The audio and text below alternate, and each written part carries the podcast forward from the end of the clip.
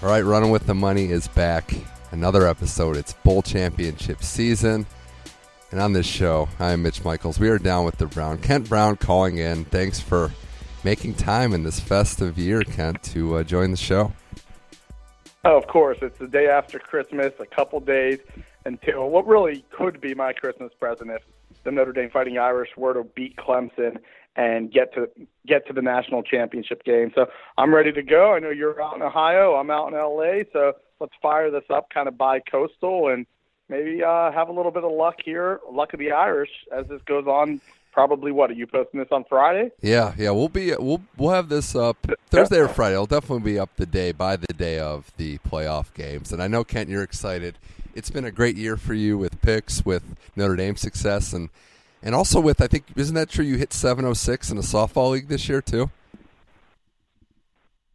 Some people could debate that, but I am going to stick with the fact that it was a highlight softball season. And anytime you can get over 700, that's a pretty good thing. And, you know, I'm one of those type of people where I don't care if I'm going up against, you know, the Guidos or if I'm going up against other types of people. As long as that, that ball's across the plate, I'm going to put it in play and get the hit. Yeah, yeah, it was great. It was uh, you balanced that out, celebrated a bachelor party. It was a great softball season for you. But on the gridiron, and the pitching machine was a lot of fun. Like that helped too, because yeah. that really helps with the hand eye. Yeah, definitely. You got to got to grip that and rip it. But there was a lot to talk about in, in bowl season to start. How about this though for a start of my bowl season, which you know you dabble in the beginning of the first couple games, but for me and I think for you, it really picks up when what used to be Capital One Bowl week, the day after Christmas, the games start. As we record this on the 26th, I actually can go down in history, Kent, and say I took action on a game that didn't get completed. Boise State, Boston College, the first I can remember a no contest in a bowl game. I've never seen that before. It's very weird. And now, what side were you on? Because I know it was seven to nothing at the time of the game. Boston College leading. Was it? Were you on the Boise side, the BC yes, side? I was on the Boise side. I was losing, but I wasn't freaking out. It was early enough in the game, and just bizarre. I mean, I know some people. I mean, you know, like some things, like we say, how could you never have heard of that? But I really have never heard of this. Well, also, let's just risk it. Have them go out there you know, who, who's to say a player is, is going to get struck by lightning? I don't buy it. Yeah, I, don't, I don't think it's going to. And that happen. would inspire so, the team, right? If they lose a player to death via lightning or any other type of injury, they're inspired and they're probably going to do better. So that only help their chances. It just seem very selfish. Yeah, and then and then if you dodge a few lightning bolts, that's only going to enhance just the way you play because now you're going to feel like you probably could have been six feet under, and instead you're above ground playing the game of football. So I think it's a win-win either way. I'm with you, Mitch it's just an odd, odd start uh, to see that happen. It does suck for the seniors who don't get to play that game. A couple other games. Well, how about the people that traveled? the no, people that traveled right? to the game and pay the money, and they're in Dallas, and it's already bad weather anyways. And I've been to Dallas for Christmas. My brother lived there for years, and uh, it could be pretty bad weather.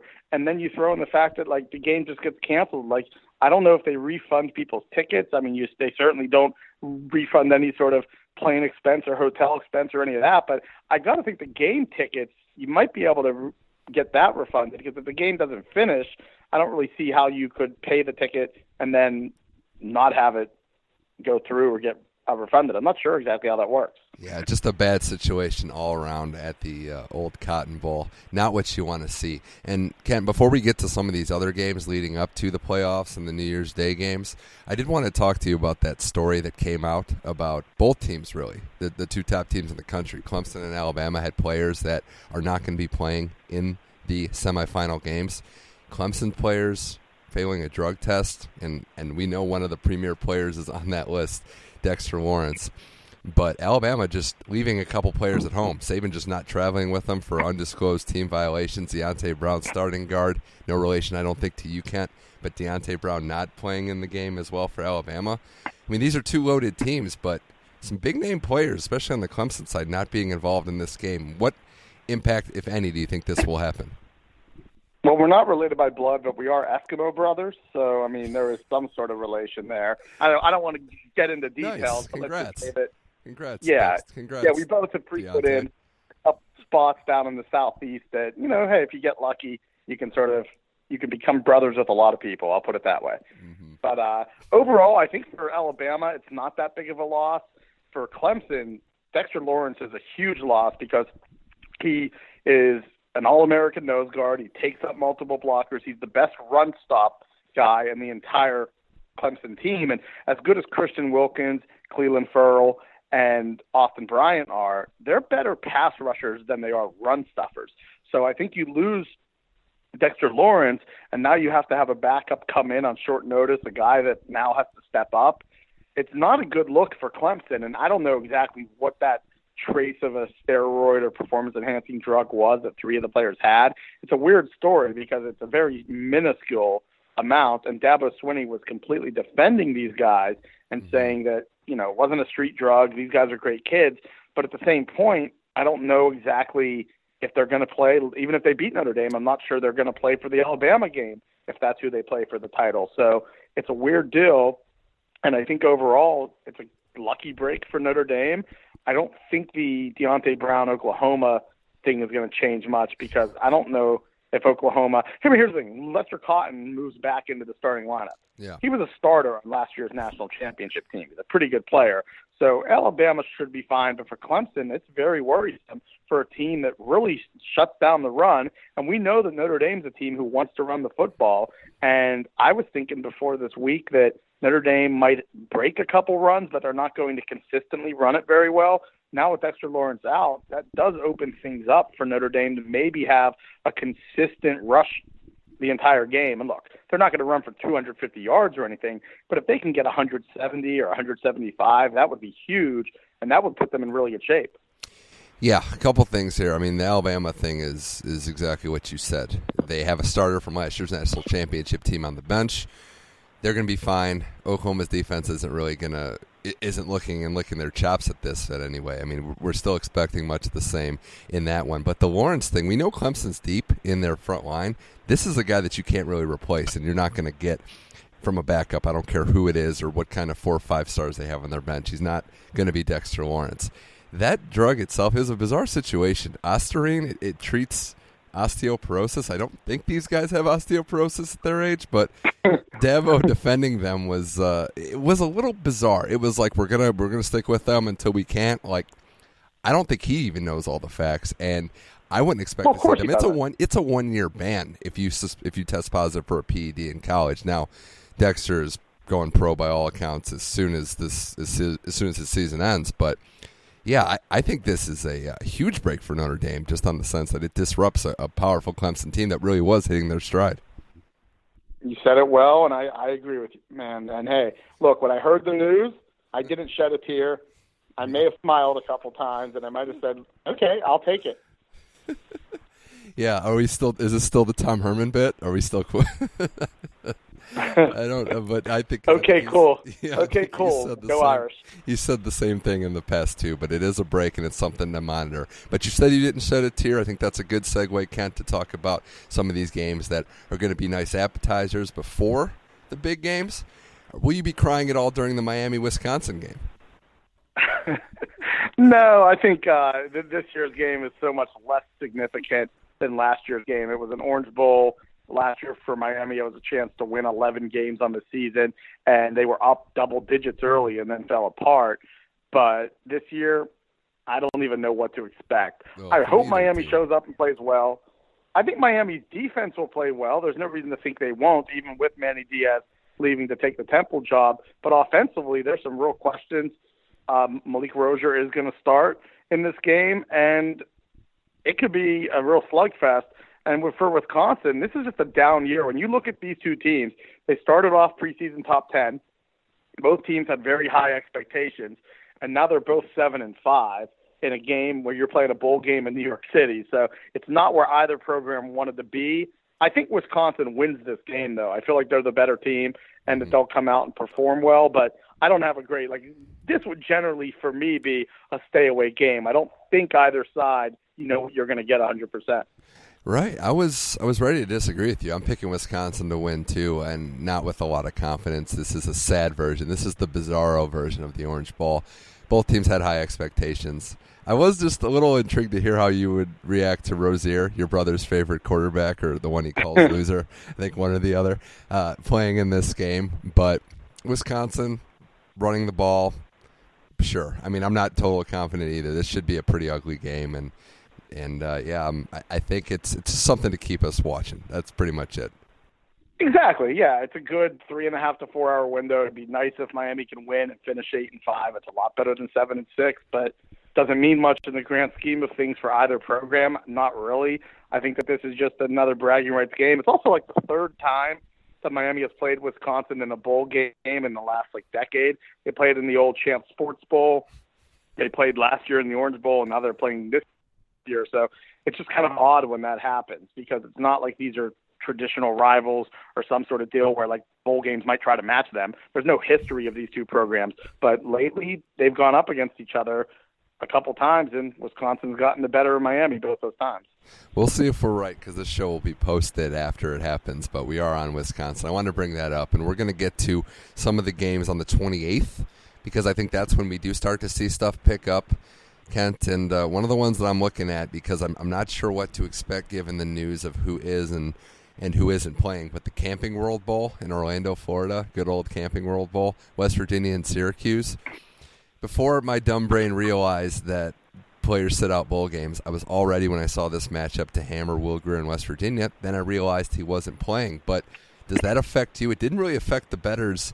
That I mean, it did affect the betters. I should say. Syracuse is now a favorite, oh, yeah. a one point favorite. But are you thinking that West Virginia lost all their chance to win this game? Because I, I'm kind of in the back of my mind thinking that I still like West Virginia here.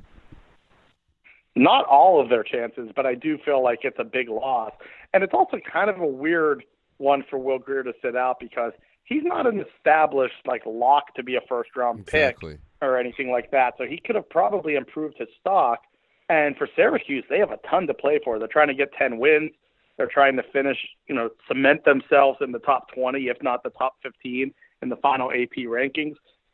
It would be a good feather in the cap of Dino Babers in this program to beat a highly rated West Virginia team to end the season. They don't care who the quarterback is. They just want to beat this team. So I look at this and the challenges for West Virginia will now be you have a new quarterback in a very quick turnaround here of a few weeks to get him prepared.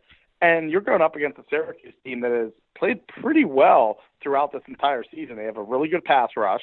They have a pretty good defense. They have an excellent offense with two quarterbacks that can go there and make plays. So I do like Syracuse in this game. I wouldn't guarantee it like the way that you preface the question, but I do feel like Syracuse should win this game, and they probably win this game by, I'll say like six or seven points. I think it's competitive, but that they find a way to win by about a touchdown. Well, I mean, it's Allison, right? Starting for West Virginia. Is that the kid starting? Yeah. And he's a Miami right. guy, right? He was. I was on the Hurricane. He was. He, he, was a Miami Hurricane at one point. Jack Allison, yeah. I so uh, he didn't do he didn't do much there. No, no, he didn't. I I'm gonna pick West Virginia. I'm not entirely confident of it. I do think that offensively they can they can put up points. Syracuse is going to do the same. I don't year. think you picked against West Virginia once this entire year. I feel like you've always rode the Mountaineers from start to finish, which you know, for the most part, turned out pretty well. Yeah, had a really good yeah. I've been on West Virginia, and, and why leave them now? And the Oklahoma game, we were both wrong in that one, but got the Texas one right, which was a nice bonus. Um, yeah, no, I mean West Virginia, they're eight and three. It was a solid year. It, I'm going to say Kent nine. They would have been nine and three because I just think North Carolina State's a bunch of frauds. But another solid year, another solid year uh, for that team, and, and I think this should be a fun game. One I'm looking forward to. One I think you're looking forward to, if I had to guess, would be the Alamo Bowl because it's got the Pirate Mike oh, yeah. Taking on Matt Campbell and Iowa State. And as far as non New Year's Day, non non traditional great games go, I mean the Alamo usually puts together some top teams. I'm really excited for this game. It's got me in that middle where uh, it's almost a too close to call matchup West Virginia, Al, West Virginia is playing in the earlier game. You got a nice little evening at the Alamo Bowl in San Antonio. I know you're an Iowa State guy. You, you've got a lot of property and uh, real estate development deals going on in Ames. Uh, is that where it ends? Do we cut them off for the new year coming up, or one more ride with Iowa State? I'm all in on Iowa State in this game. I think the Cyclones are going to win. Washington State's just had some horrible bowl performances. I saw a stat that Mike Leach has only covered one of the last eight lines that he's coached in bowl games. That's concerning. And remember, they got blown out by Michigan State last year. They got blown out against Minnesota a couple years ago, and that was a Minnesota team that had like 20 guys suspended, something crazy like that, where I think six of their starters on defense and like four of their two deep and the secondary were just gone. Like they all were suspended, and they still couldn't move the football in that game. So I trust Iowa State's defense. I expect them to show up. I love some of their offensive playmakers. You know, I'm a fan of Montgomery and Purdy and, you know, this entire Iowa State team. And Hakeem Butler, is the wide receiver, is awesome. So I'm going to go with the Cyclones here, and I feel very good about their chances against Gardner Minshew and this Wazoo team. And when you bring up the Alamo, of course, you got to bring up the fact that there's a basement in the Alamo, or so I've heard. And Alamo Bowl history, whenever you look back at the Alamo Bowl, you always have to start off with that heartfelt the defense putting Jerry Sandusky on their shoulders and walking him off the field against Texas A&M. That was just an all-time. That was a tearjerker if I've ever seen one.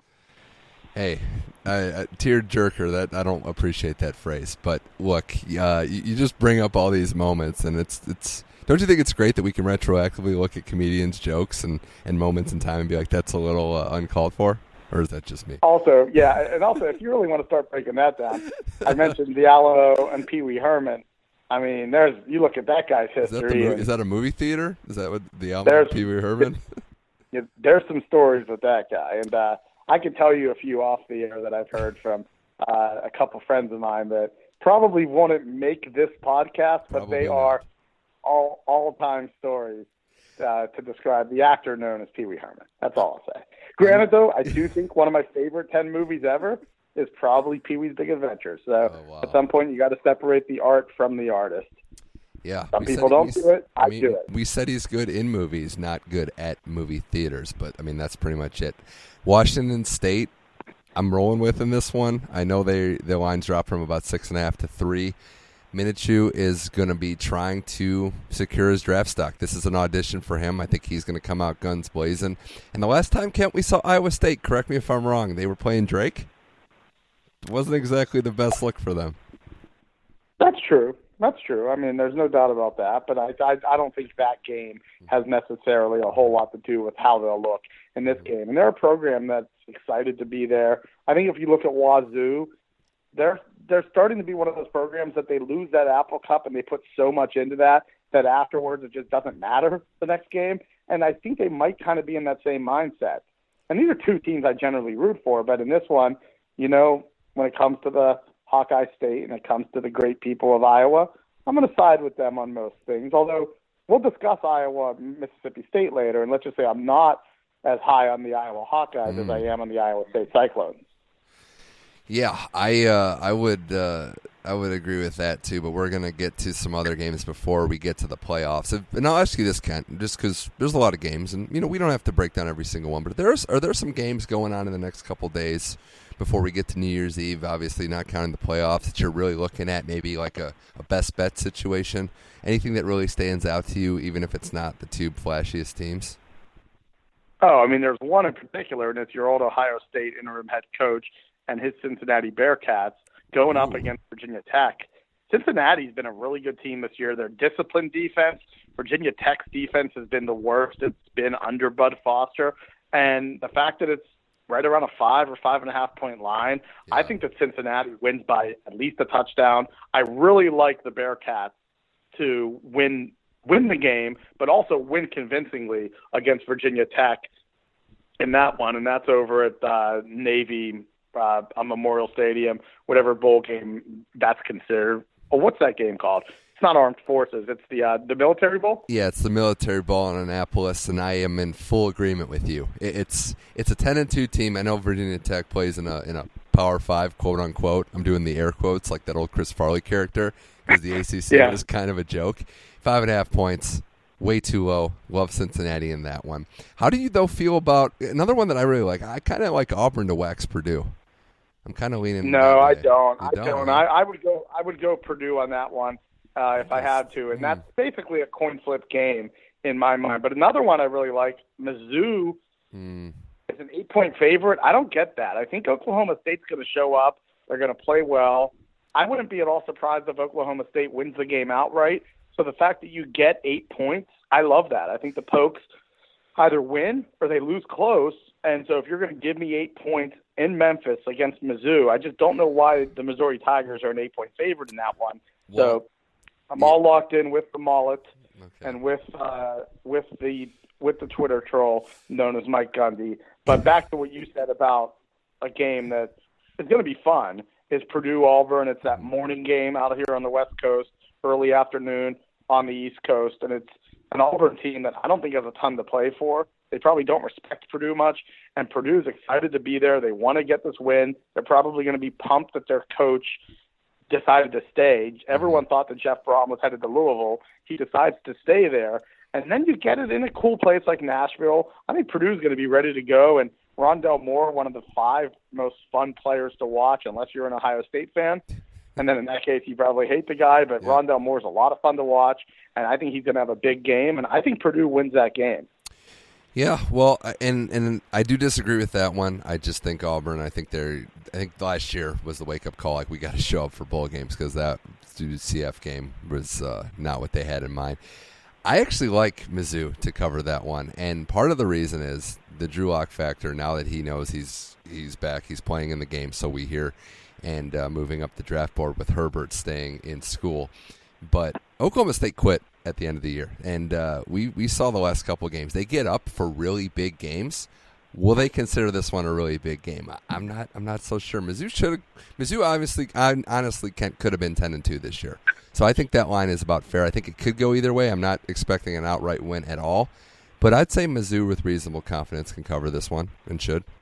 I don't agree with you. We are just disagreeing left and right man. I kind of yeah, like this. I do. Sort of, I, what about you know? Pitt Stanford? Are you going to be crying watching that one, or that that game is one that I want to have no action on whatsoever because my God, anything could happen. Yeah, if I had to pick it, I would take the points just because I don't think either team necessarily is a great team. They're both pretty average. But if you're going to give me six points or five and a half points, I would take that in this game. But I wouldn't feel great about it. Yeah, like this is not one. There's a ton of other bowls I'd rather put money down on. I don't think Pitt Pitt Stanford is going to be the one that I'm putting you know thousands of dollars on. I feel I feel like overall maybe maybe you add it in a teaser with one or two other games that day just because there's a bunch of games on. But realistically, there's a lot better bets out there. Yeah, right. I mean, well, one of them isn't. I mean, nothing says Holiday Bowl like Northwestern in Utah. Let me tell you. I mean, that is just my goodness, what a sad state of affairs San Diego has football wise now. Um, but and, and again, Texas A&M, NC State. Just quickly, hate NC State, love A&M. You could have thrown a lot of points at me, and I wouldn't feel bad about that one. So all in on A&M, and I do, I do agree with you. I'm picking Mississippi State in this one over Iowa in the Outback Bowl. Yeah, it's just shaping up. Noah Fant is out for the game. He's one of Iowa's top tight ends.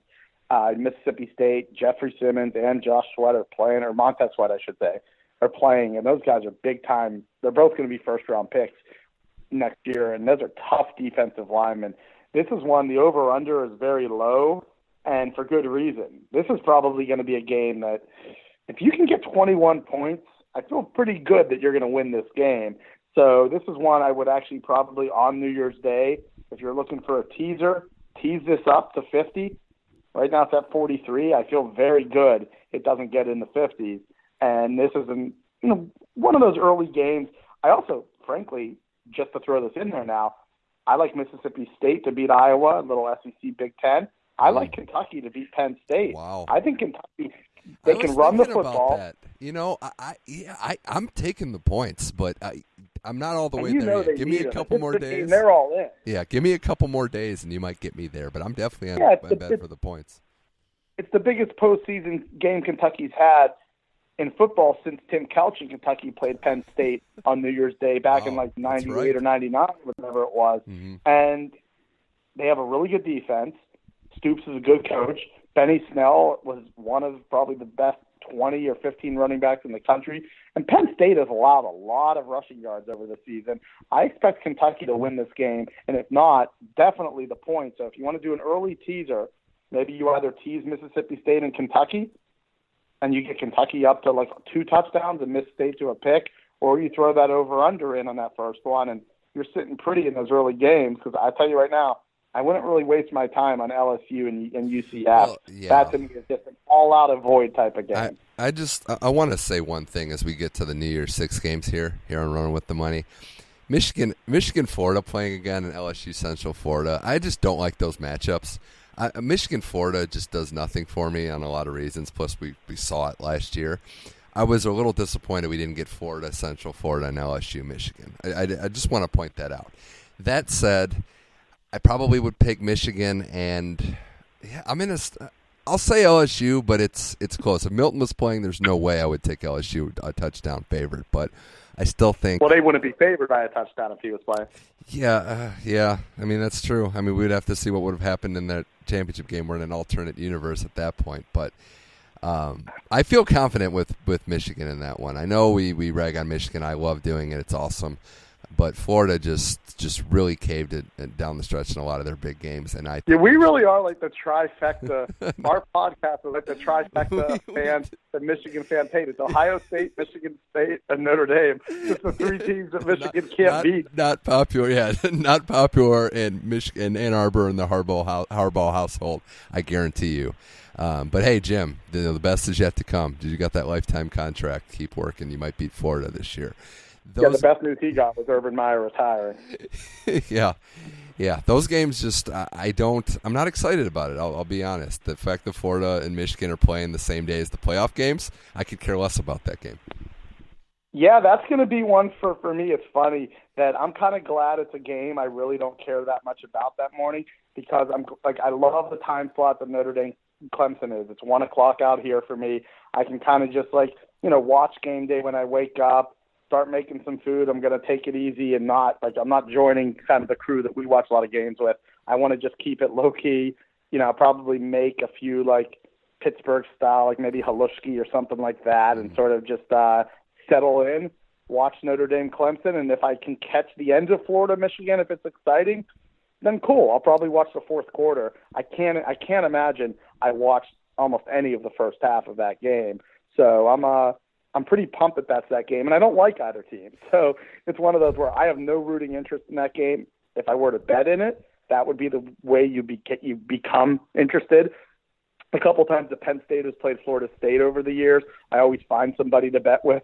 That way, I actually have rooting interest in that game. And truth be told, when those two teams play, I usually end up betting Florida State because I still don't want to root for Penn State, even if it means Florida State beating them. But uh, overall, Michigan, Florida, you can have it.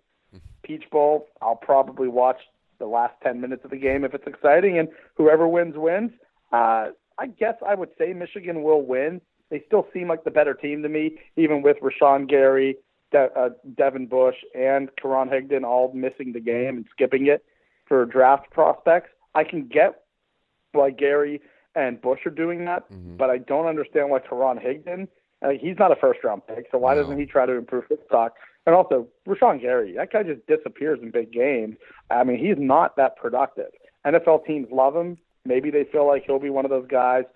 When we get him in our system, he'll become a playmaker. But I, I mentioned a couple names earlier. Montez Sweat from Mississippi State, Josh Allen, the outside linebacker DN from Kentucky, yeah. just name a couple. Those guys are way better college football players than Rashan Gary was. So I have some more questions about him too. But yeah, I'll, I'm with you, Mitch. I'll, I'll say Michigan wins this. Don't really care and don't really want to watch a whole lot of it. I mean, to be fair though, Ken, we got to be fair to the Michigan fans out there. Why? Gary sat out other games, like he sat out the Ohio State game too. So. Eh. I mean, he well, did. He did. He, he he didn't play in that one either, to best of my knowledge. But I don't I don't I don't think any Michigan player played in that game. Not on defense, not at all. Uh, God, that cornerback had a rough day too. You hate to see that, don't you? Um, the other games before we get to the playoff games, the Rose Bowl and the Sugar Bowl, starting with the granddaddy of them all, the Rose Bowl. Kent, you know I'm excited that I'm going to get to go this year, watch Ohio State play in it. Oh, you are going? Yeah, I am going. Confirmed. We'll be, be there. We'll be I'll, there. I'll be there as well. Oh, we'll have to, we'll have to, we'll have to see the tailgate, the Rose Parade. Do they let you? Did they let you uh, ride in the Rose Parade this year? Have you gotten that? I'm actually going. I'm actually going to. I'm actually going to Rose Bowl media day on Sunday as well. I'm going to go interview Dwayne Haskins and Byron Murphy and a, a couple other top players from Washington. So I don't think I don't ha- I don't believe I have the one-on-one Rinaldi style interview no. set up with Urban Meyer. Okay. But if they happen to have oh, me God. ask him, you know, we'll see what happens. I'll give a little love to the to the other running with the money, and yeah. you know I might even mention him that some of us bet against this team a few times this year. I just don't want you. Yeah, we had a co-host who uh, faded you every chance he could, just out of spite. Just don't ask. Just whatever questions you have to ask. Don't ask the first question always. Why didn't you go to Notre Dame? I feel like that's going to cross your mind every time. But th- as long as that doesn't happen, you should be good. I'm trying not to be biased, Kent, but I like Ohio State a lot in this game. I think it's gonna. I think it's shaping up well. I like the matchups. The more I look at it, I think Ohio State can have success against a pretty stingy defense in Washington. And after watching Washington's offense down the stretch this season, I just I don't know that they're the team that's going to exploit Ohio State's inefficiencies on defense. I'm feeling pretty solid about Ohio State covering this six and a half, we'll say, point spread based on what I'm seeing. I think I think this is a really intriguing matchup just because of what you were saying. Is Washington's defense, they're great at stopping the pass. Like that is their thing. They have three superstar defensive backs, two of which will probably be first round picks in next year's draft. And those guys are awesome. They have a bunch of playmakers up front, but they love to stop the pass. What does Ohio State do really well? They pass the football. They don't run the football that well. So it's kind of like Washington's strength meets Ohio State's strength. Mm-hmm. And then on the other side, Washington doesn't pass the ball well. They really don't even try to attempt a lot of downfield passes. But they can run the ball pretty well with Myles Gaskin. And Ohio State, they've given up a lot, especially in the running game over the course of this year. So I actually think this will be a fairly close game. Ohio State, with this Urban Meyer's last game and Dwayne Haskins his last game because he is going to go pro. For sure. All of a sudden, this this is a big game for those guys. Urban does not want to end this in his only Rose Bowl appearance ever a loss. And Dwayne Haskins also doesn't want to. This isn't to say Washington wants to lose the game, but I do feel like Ohio State finds a way to pull it out. But I expect it to be a four quarter war. I would take the points in this one. I don't love the fact that Ohio State is around a touchdown favorite. That seems like way too many points for a team that was pretty inconsistent a lot of the season. And Washington, we know the defense is good. It's just can they score 27 points, let's say, or 28. If they can get up in the mid to high 20s, they have a really good shot in this one. I think they'll end up in the low 20s, and they'll end up losing somewhere around you know 24 to 21 or somewhere in that frame. If this game turns into a shootout, I think we both agree that Browning is not really the guy for uh, a victor in this one. So, and what's the over under in this one? 58 50s yeah anywhere between 58 and 57 and a half 57 so yeah i mean you're looking oh, at man I, I i think i love that under. Yeah. Wow. Ohio state's offense has really come along but I, there is definitely truth to what you're saying. They were inconsistent for most of this year. That one should be fun. As that sugar bowl game though the last game before we get to the playoffs kent georgia 13 point favorites against texas. Um, I look at it two ways. One, I think it's no secret we both agree Georgia is the better team. Now, what this comes out one of two ways to me. Are they going to come out on fire, pissed off? We should be in the title game, and we're going to stop Texas because of it, or are they going to come out and not be focused and not really care about playing in this game? That's a big question to answer, considering you're a 13 point favorite. Yeah, that's usually the age-old question in so many of these bowl games: is who's motivated, who wants it more, and if Georgia wants it more, they should win this game. But 13 points does seem like way too many because Texas has a bunch of playmakers. We've seen them go up against Oklahoma a couple times. They beat them once. They were in the game the other time. They've been there against a lot of big time opponents. And for Georgia, as good as they are, they did blow a 14 point lead. They did lose by 20 points to LSU. This is not a team that necessarily has ripped off a bunch of like 70 to 7 wins all year and tripped up on a last second field goal. They were you know, I thought Georgia was a very, obviously a very good team this year, but I'm not sure they're two touchdowns better than Texas. So this is also a huge game for Texas. It's the biggest bowl game that they've been in in a long time. When you look at the late late Mack Brown years, they were starting to fall down. Charlie Strong, they never really turned the corner and went to significant bowl games. So now you have Tom Herman in. He's putting them in a position to go to a Sugar Bowl, and I expect them to show up and play well. Texas loses this game most likely, but this is probably one, if you really want to just take Texas, you almost should sprinkle some money on that money line because a lot of times in these type of bowl games, if the team doesn't cover, cover, they probably just lose outright. And it wouldn't shock me, like if that if it's close, the Texas maybe pulls it out because when you start looking at these big two touchdown type of spreads with this game, with the Cotton Bowl, with the Orange Bowl, are all three of those teams really going to cover all three of those, let alone win those games? I'm not so sure about that. So again, I'll take Georgia to win, like Texas to cover. Yeah, I think I'm I'm in the exact same boat as you. Tom Herman, Sugar Bowl. You mentioned some uh, yeah. some excitement there. I think he's really excited to, as you say, direct quote from Kent, maybe pull it pull it out, pull out a Texas victory. Exactly. That's the whole thing. You got to make sure you pull it out, and then hopefully, you know, when you get finished, you can sort of give some tips to the people on how to get through and finish the right way. Right. It's all about it's all about finishing the right way. I think we've we've established that with Tom Herman. Yeah, you want to be classy. Remember last year's bowl game? He was not classy. He was getting in arguments with right. Drew Lock and Drew Missouri and, and all that. Like it's it's a new. You year. don't want to do that. It's a new year. He's got a great support system, starting with his wife. I mean, everybody's on board that this is. He's a trooper. There's no dude. There is no denying that. This is how his Tom wife. Herman his, okay, Tom cool. Herman's wife. It's it's funny we've now mentioned two different Hermans and they've both been apparently in some situations out in public areas. And I'll say right now, if you're, if you're going to tell me I get to hang out with Tom Herman for a day or Pee Wee Herman, I'm taking Tom Herman. That that's a tough one. Right? What would the line be on that one? that's a we gotta. Well, we, we already know. Well, no, you oh, mean yeah, how long? True. You mean how long would the true. line yeah, be? that's true. I walked walked right into that one. That's a Freudian slip for the ages. Uh, Something but, tells me Tom's wife will finish it off, and yeah. you know, add a few nummies or whatever else you need. Uh, you never, you never know. All right, Kent Brown money on the Running with the Money podcast here as we get to the playoff games.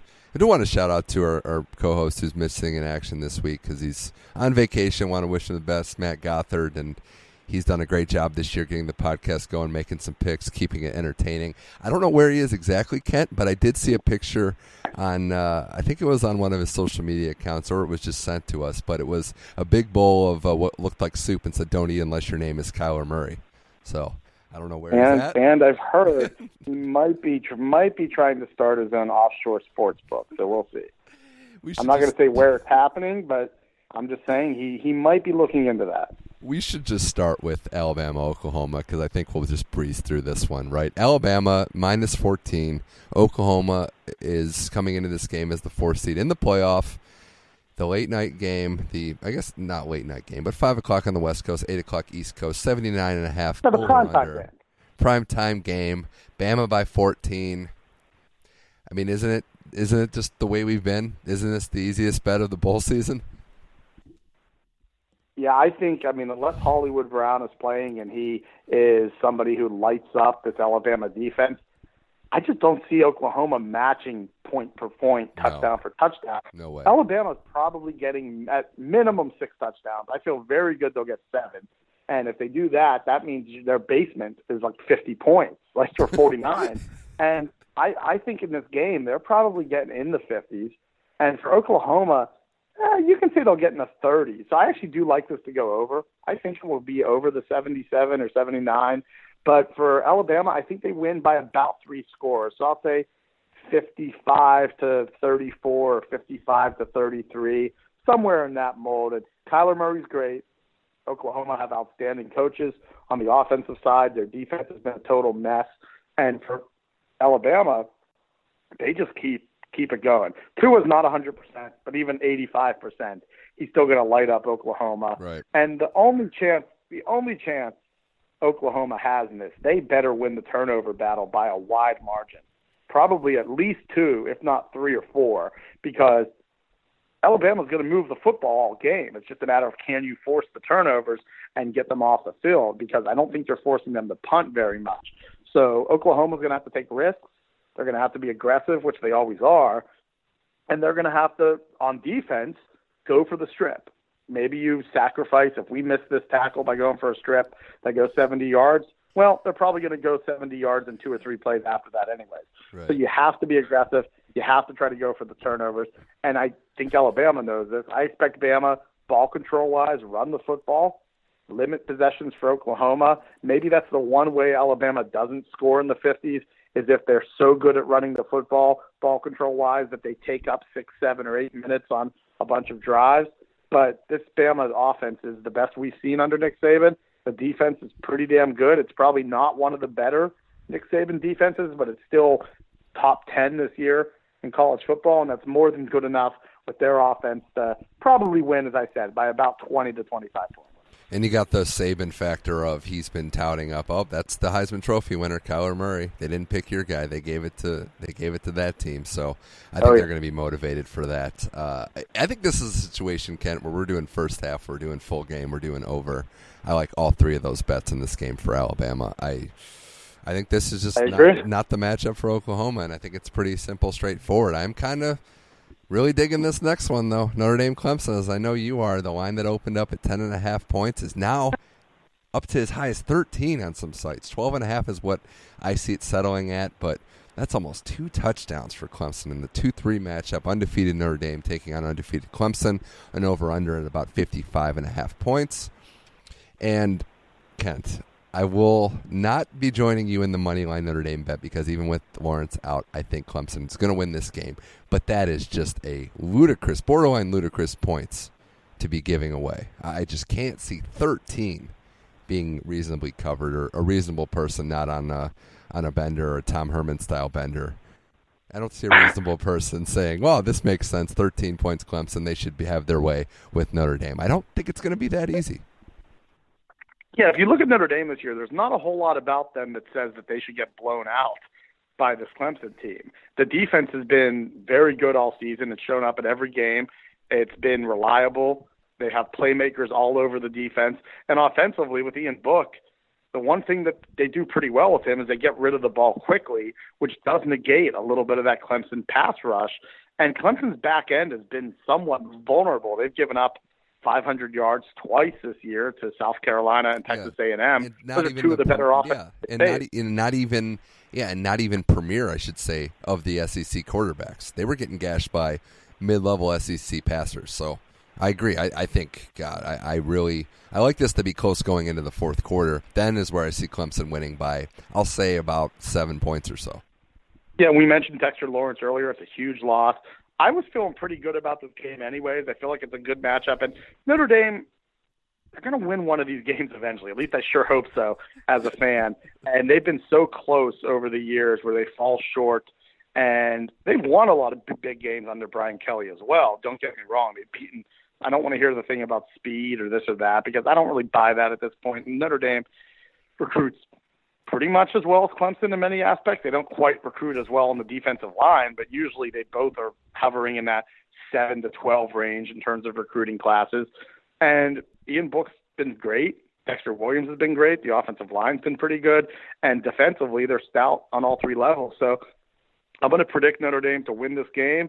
I already took them on that money line. I think I got it right around plus 385 or so. And for the Irish, you go out there, you don't turn the ball over. You hit Clemson deep a few times, hopefully. Notre Dame's receivers are big, and they're going to be a real challenge for Clemson's defensive backs. And defensively, also Trevor Lawrence, and, and this is where I think Notre Dame has a slight advantage.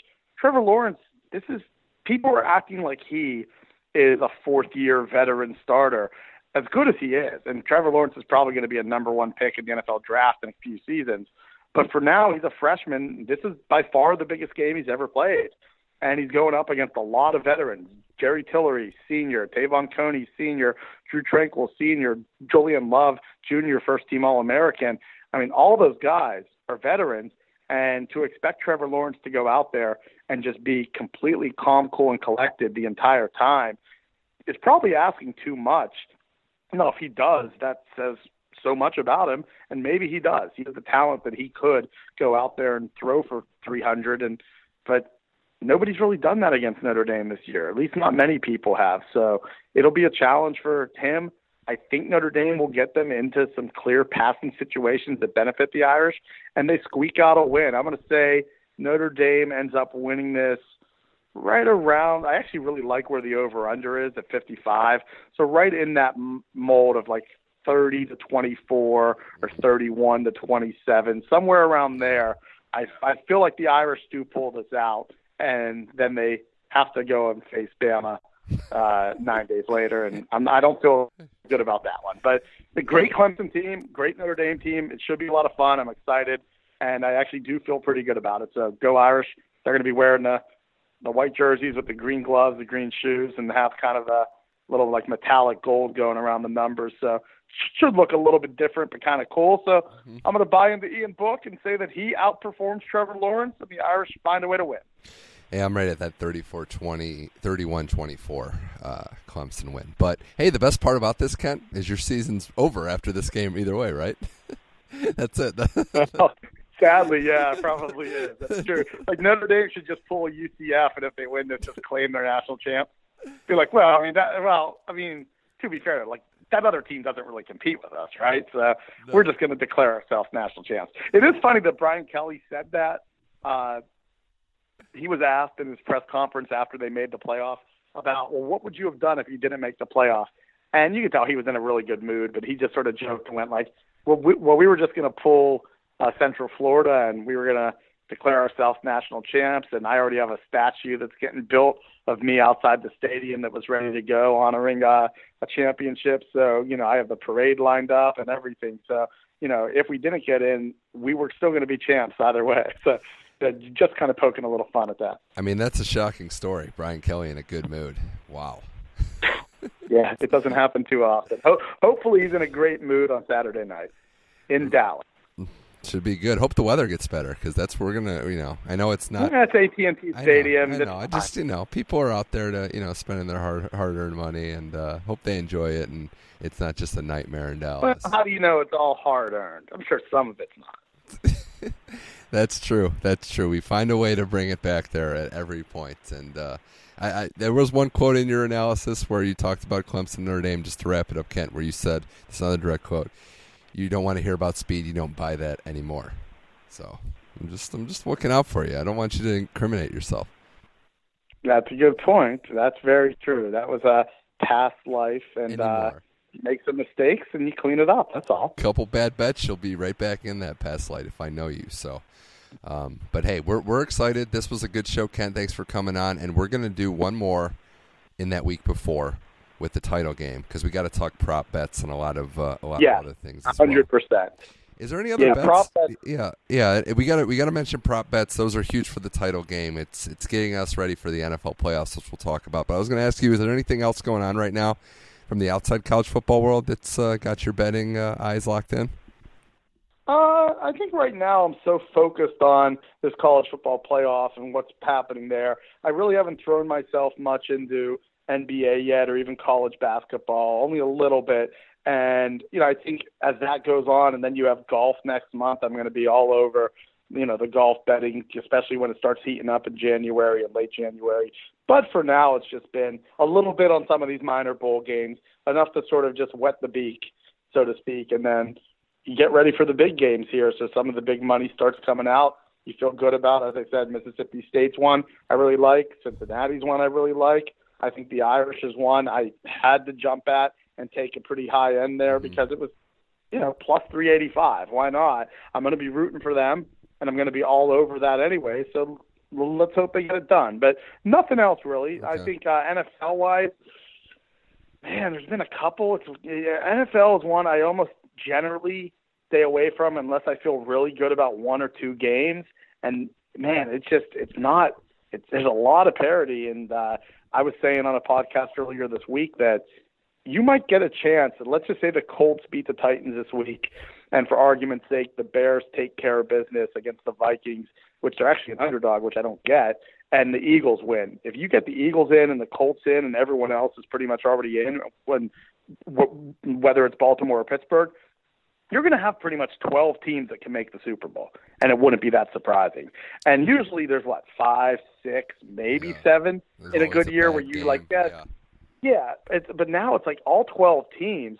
Like when you have like the six seeds could potentially be Andrew Luck and the Colts, and then the other six seed could be Nick Foles and the Eagles, who won it all last year. Like, good luck. Yeah. I don't know, man there's, there's a lot of parity in that NFL. So I think overall, I'd love for your Browns to show up and somehow Baker Mayfield steps up and gets it done. I don't have great feeling that they will. I'm going to ask you this because I'm curious. Yeah. If Gregg Williams wins this game, is he the head coach of the Browns next year? I kind of feel like he would be. I don't think he is because I think Dorsey is going to fi- has his guy in mind, and I think he's going to I think he's going to go outside. I do, and uh, it's it's fair to say that Williams has earned the opportunity based on how well he's done. But I just don't see it happening. I don't think Dorsey's going to make him full time. I also am a conspiracy theorist, so I don't know if the NFL would allow the head of Bountygate to be a full time head coach. But that's just for the dark side. I was going to say, I think if Gregg Williams doesn't get it, he might put a hit out on John Dorsey. also, I, I, it sounds like when you bringing up conspiracies, are you maybe Condoleezza Rice? Is she back in play? Oh, oh God.